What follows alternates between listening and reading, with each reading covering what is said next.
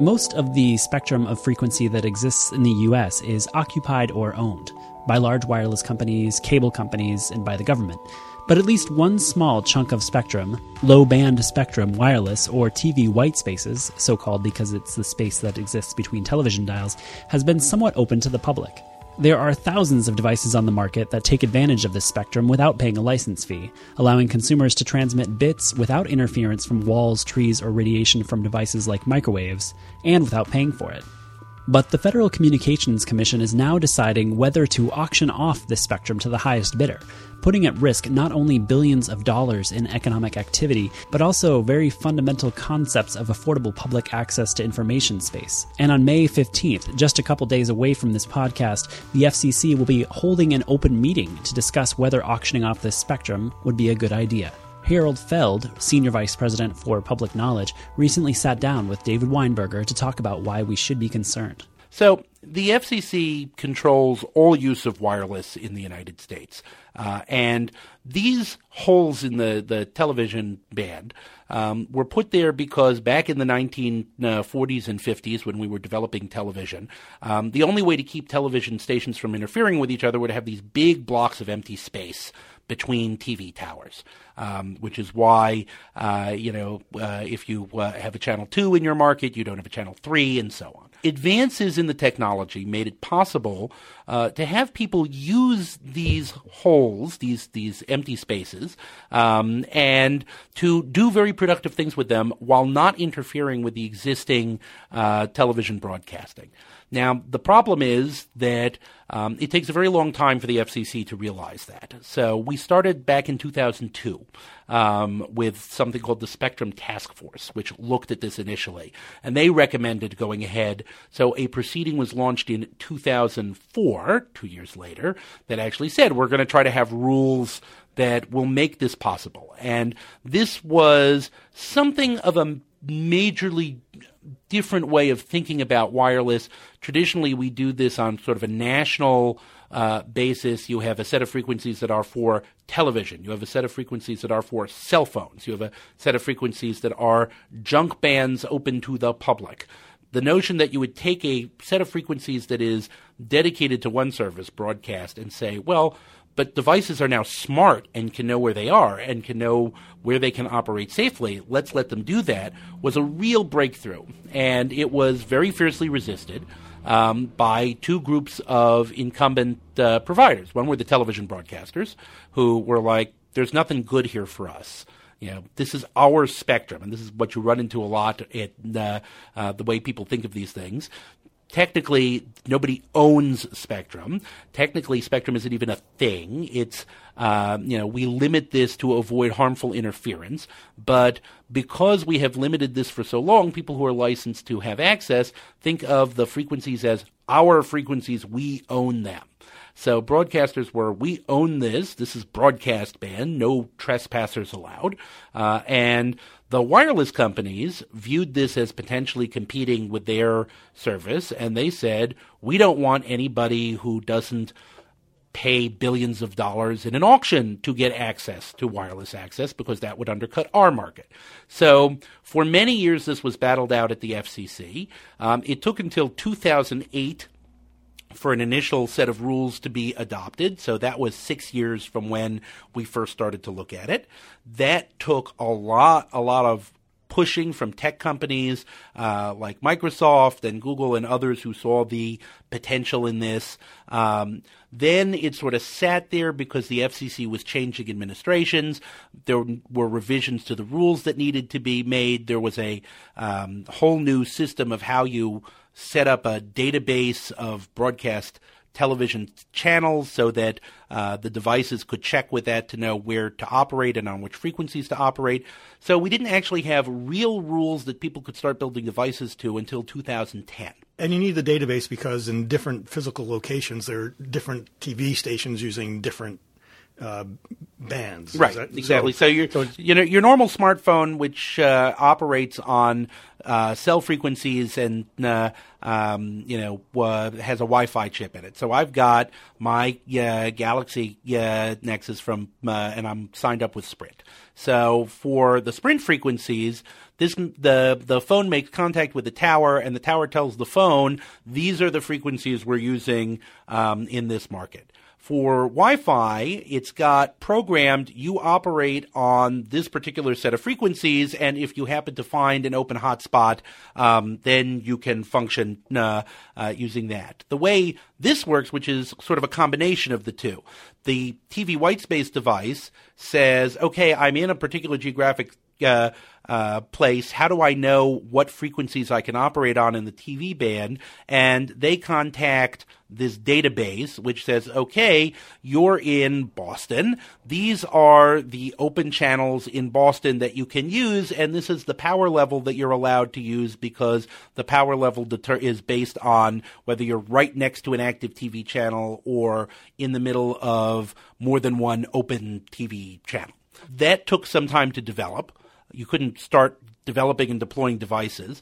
So in the meantime, the wireless carriers were also looking for new wireless capacity, new spectrum. So they came up with this idea of what they call an incentive auction.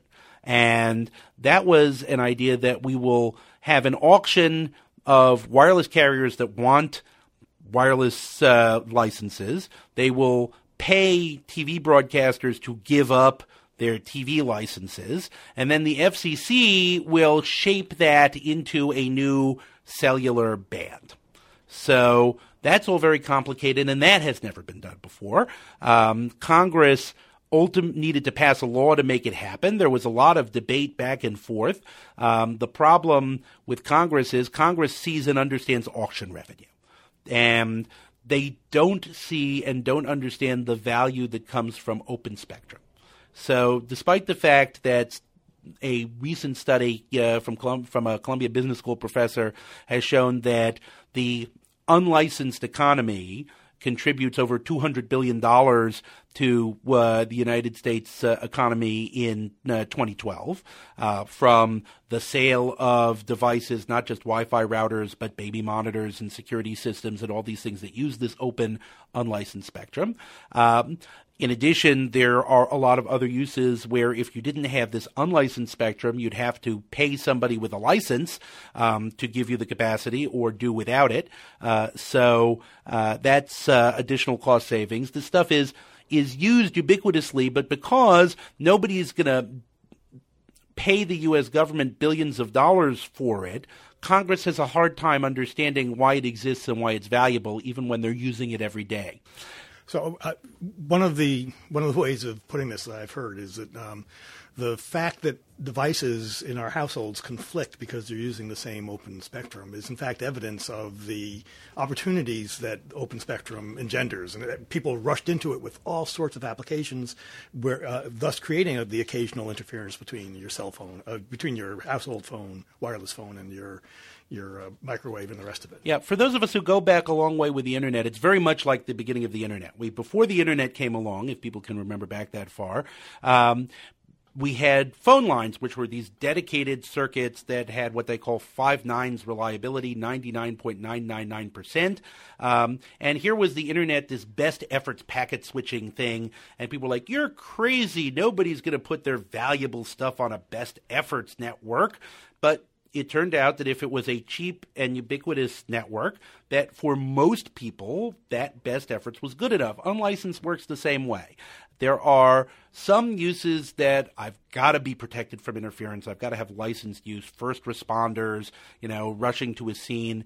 But for most of us, most of the time, especially if you're used to your cell phone, even your licensed cell phone doesn't work all the time, and it's pretty unreliable. So for most of us, this level of interference that you might encounter turns out to be pretty manageable, if you go in with reasonable expectations. So we have the same kind of long tail, if you will, in the unlicensed spectrum space that we do on the internet, where it's easy to see a Verizon using licensed spectrum as a big company and people respect that.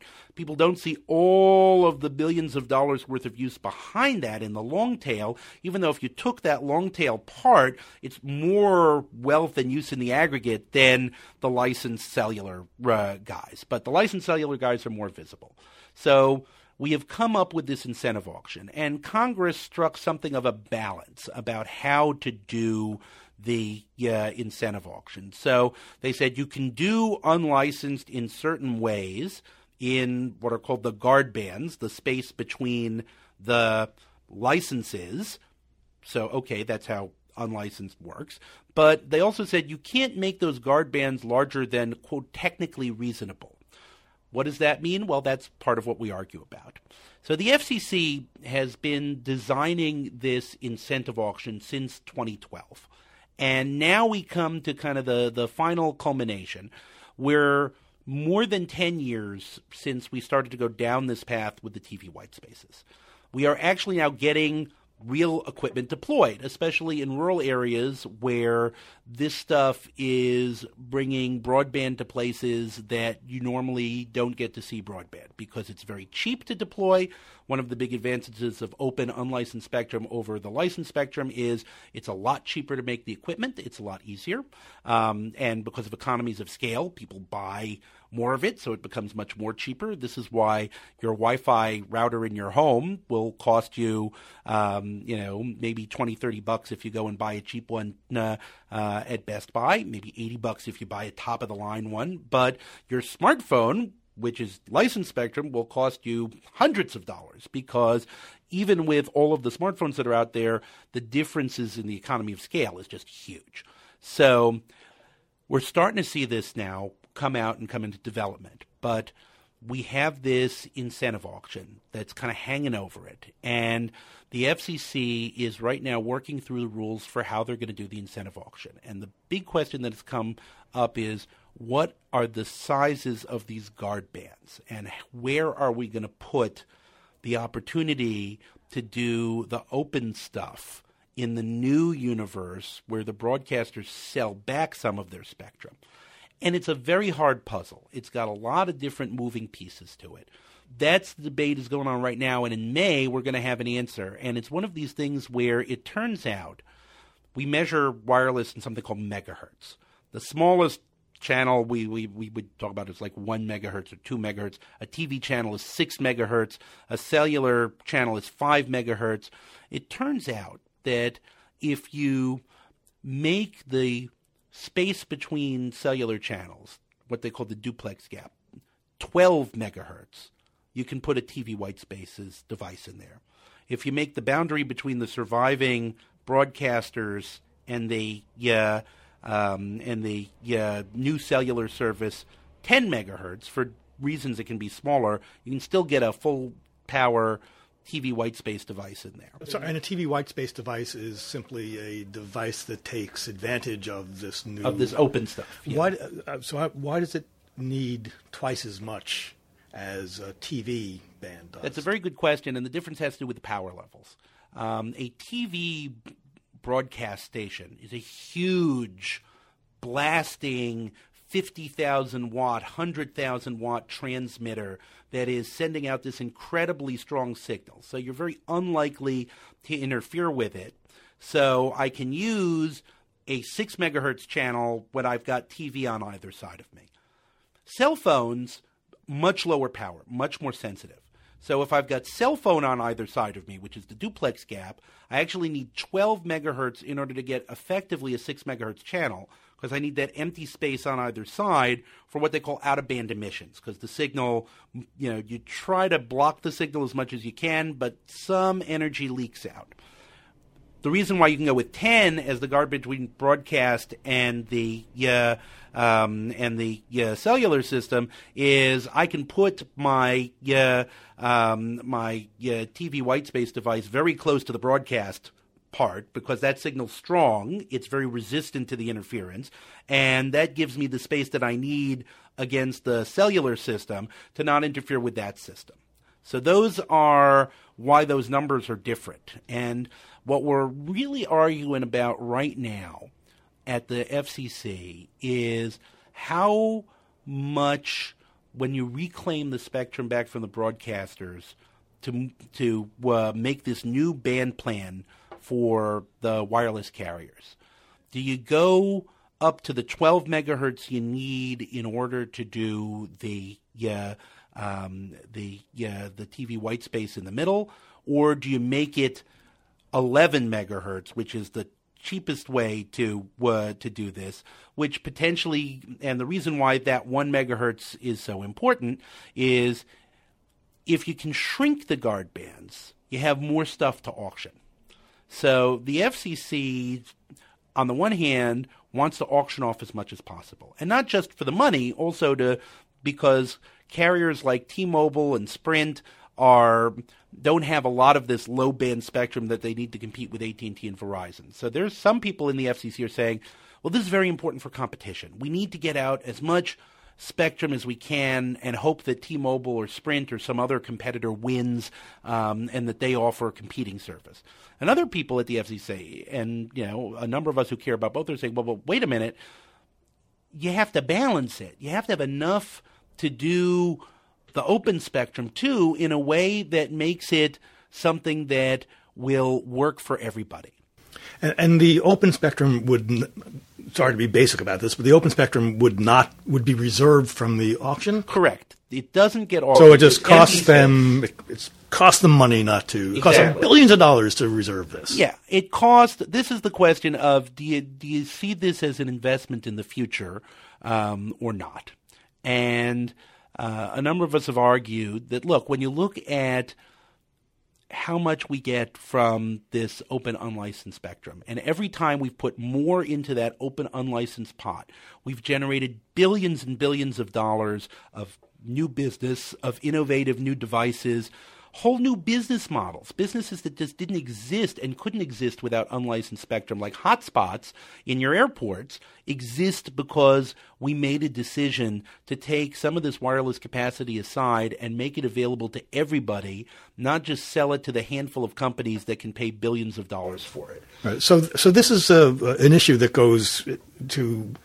depends upon a much larger discussion about what we think the value of the internet is, what we think the value of competition is, or of openness, and where we see economic opportunity. These are really fundamental questions that divide, for example, political parties. And so how does a question like this get worked through the FCC, which is an agency? It gets worked through in the following way. First of all, the FCC in its administrative process has to start by kicking off a proceeding. So, to do anything, it has to issue what's called a notice of proposed rulemaking. If it wants to think about something, it sometimes issues something called a notice of inquiry. But in this case, when Congress passed the law that said you will do an incentive auction, so the FCC issued a notice of proposed rulemaking saying this is how we're thinking about doing it. So all interested parties came in and filed comments and made presentations and continue to make presentations into the record while this issue is being debated in the FCC. So the first thing is you have a lot of public input.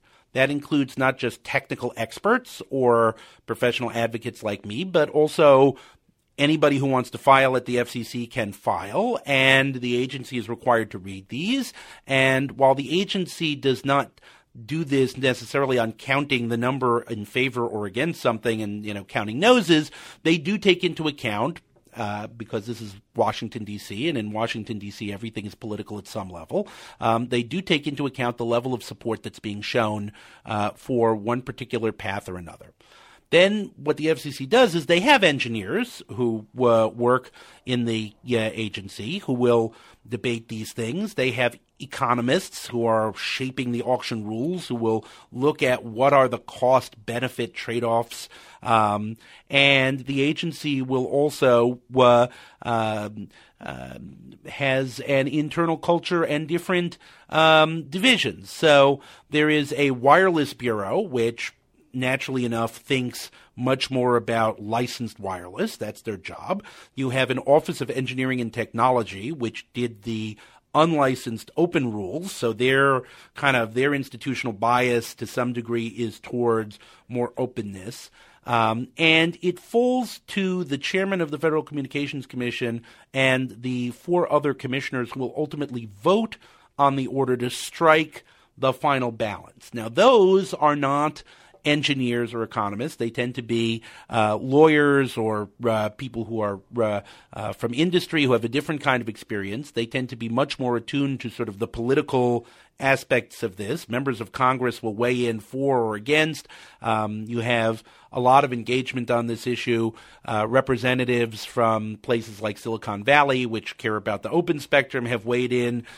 You have a lot of Republicans who have weighed in on, well, we need money and we got to shrink the deficit. So, you know, as long as anybody will pay a nickel for this, you ought to auction it.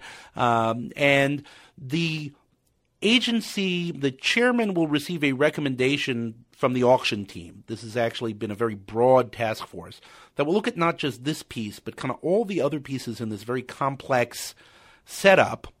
And he'll make a judgment, the chairman Tom Wheeler will make a judgment on what kind of a balance he wants to circulate to the other commissioners. He needs at least two of the other four to agree with him in order to get a vote, because the chairman has to have a majority of the commission vote in favor of the thing that he puts out in order for it to become law.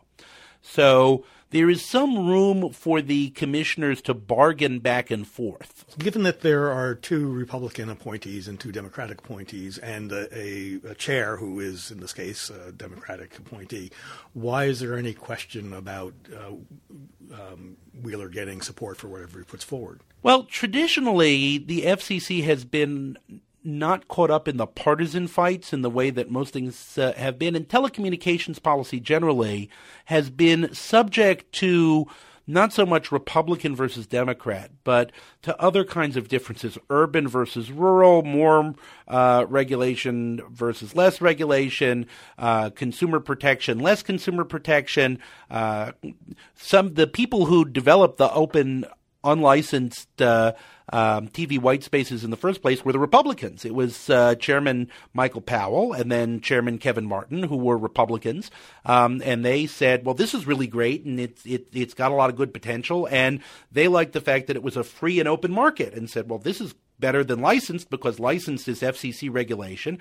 Unlicensed is kind of open and technology-based. Right. You can certainly see this issue going, being argued either way by the Republicans or by the Democrats. And it's government regulation. I mean, Republicans traditionally should be opposed to that. So. Yeah. And there's kind of a real politique element that comes into it, too. Different industry segments will lobby very heavily. And the cable industry is now very interested in unlicensed spectrum, for example. The wireless carriers obviously want more wireless. Why? So can you explain that? Why is the cable industry interested? Cable industry has discovered that Wi-Fi is really a tremendous way for them to expand their footprint and their services. You can't walk down the street these days without running into a Comcast hotspot, for example. And as the challenge of mobility and the cable operators tried for a while to get into licensed mobile services, and they discovered that they really were not very well suited for that. It was they couldn't overcome the advantages of AT&T and Verizon, who already have licenses and have a structure set up. So they sold off their license spectrum. But they discovered that for most of us, we mostly walk around in the streets, you know, in our hometowns, or drive to work, or go to places where the cable system is set up. And if you have Wi-Fi hotspots that feed into the cable system, that's a pretty good network. So cable operators have seen Wi-Fi as an enormous new tool that they can use in their war with the telephone companies over how to keep customers and how to keep customers on their network. Because if you're driving on the bus and streaming your video from Comcast Video on Demand through their Wi-Fi footprint, that's money for Comcast. Whereas if you're on Sprint and streaming Netflix, then that's money that Comcast is losing. So Comcast and the other cable companies have become very interested in Wi-Fi. That's helped to change the calculus in some ways. Tech companies like Microsoft and Google have been very interested in the open unlicensed spectrum because they want to see internet stuff everywhere and particularly open Wi-Fi things, which will enable them to sell more devices that don't have to have approval from the wireless networks to connect. So there is, for those who take the cynical view, there's certainly plenty of money sloshing around and plenty of special interests battling it out.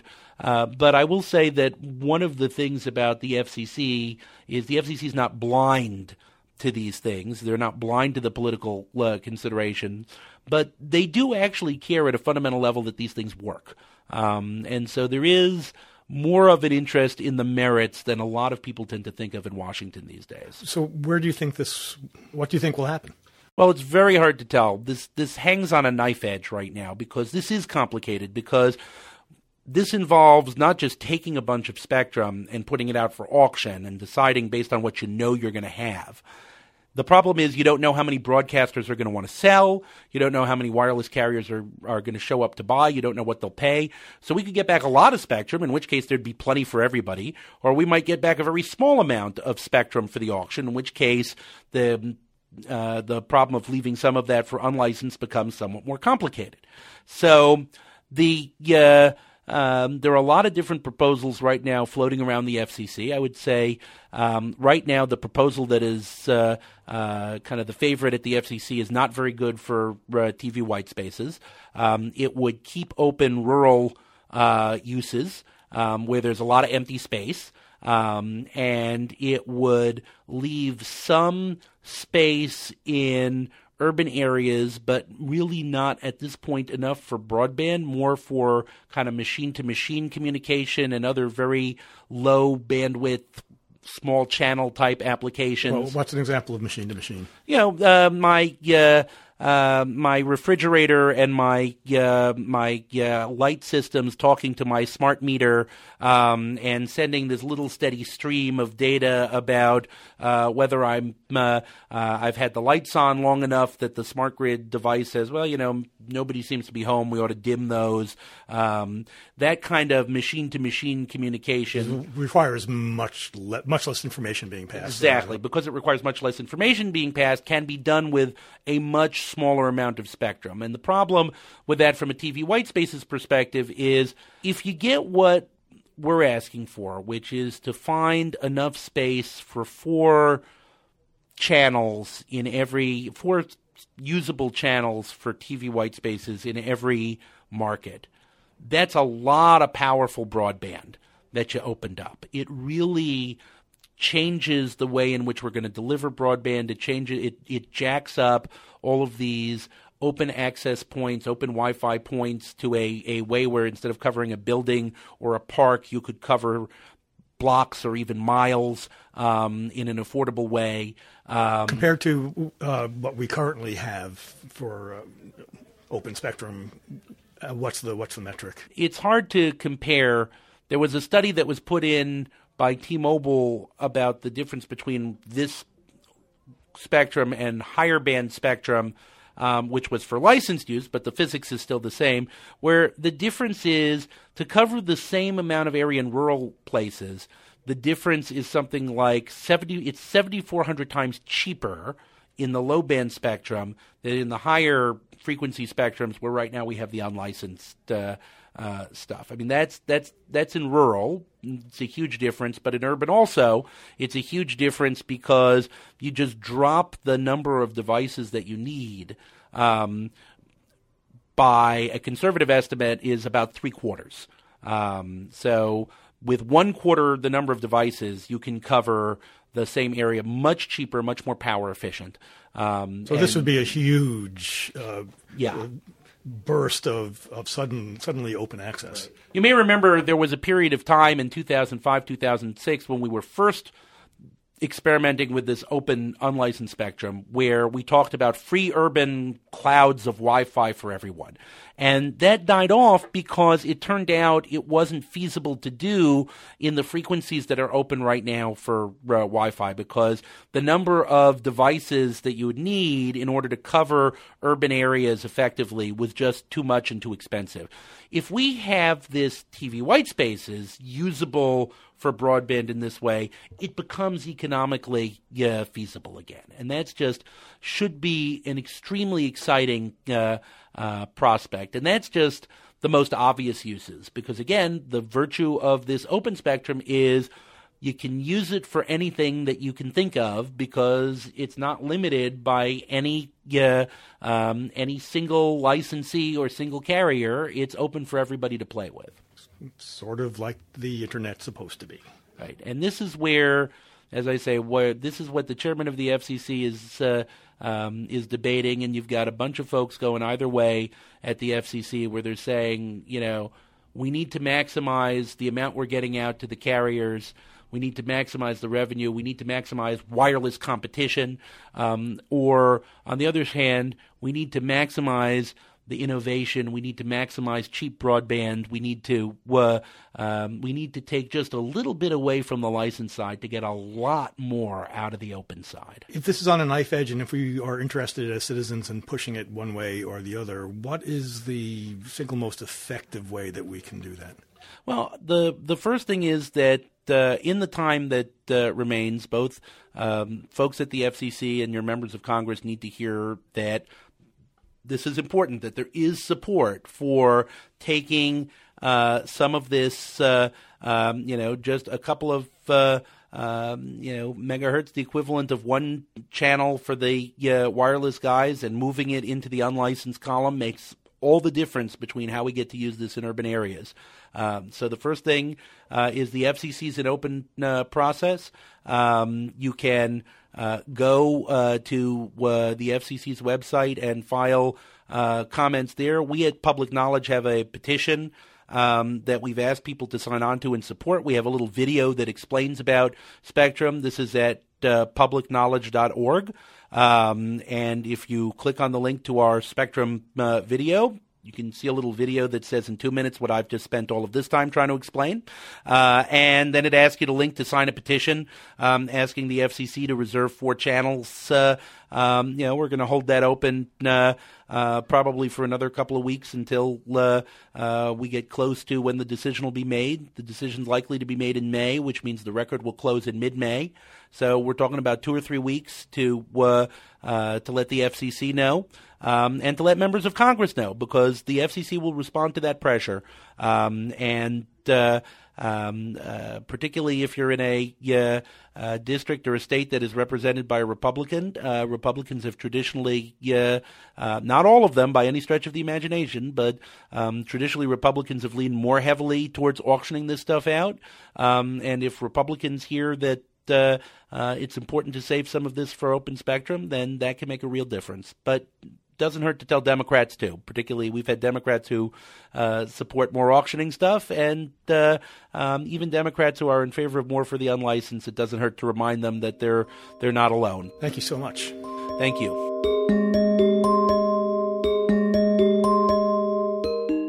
Harold Feld is the Senior Vice President for Public Knowledge. You can find out more about his work and about the upcoming FCC Open Spectrum meeting at publicknowledge.org or our website, blogs.law.harvard.edu/Media Berkman. This episode of Radio Berkman was produced by me, Daniel Dennis Jones, with David Weinberger at the Berkman Center for Internet and Society at Harvard University in Cambridge, Massachusetts.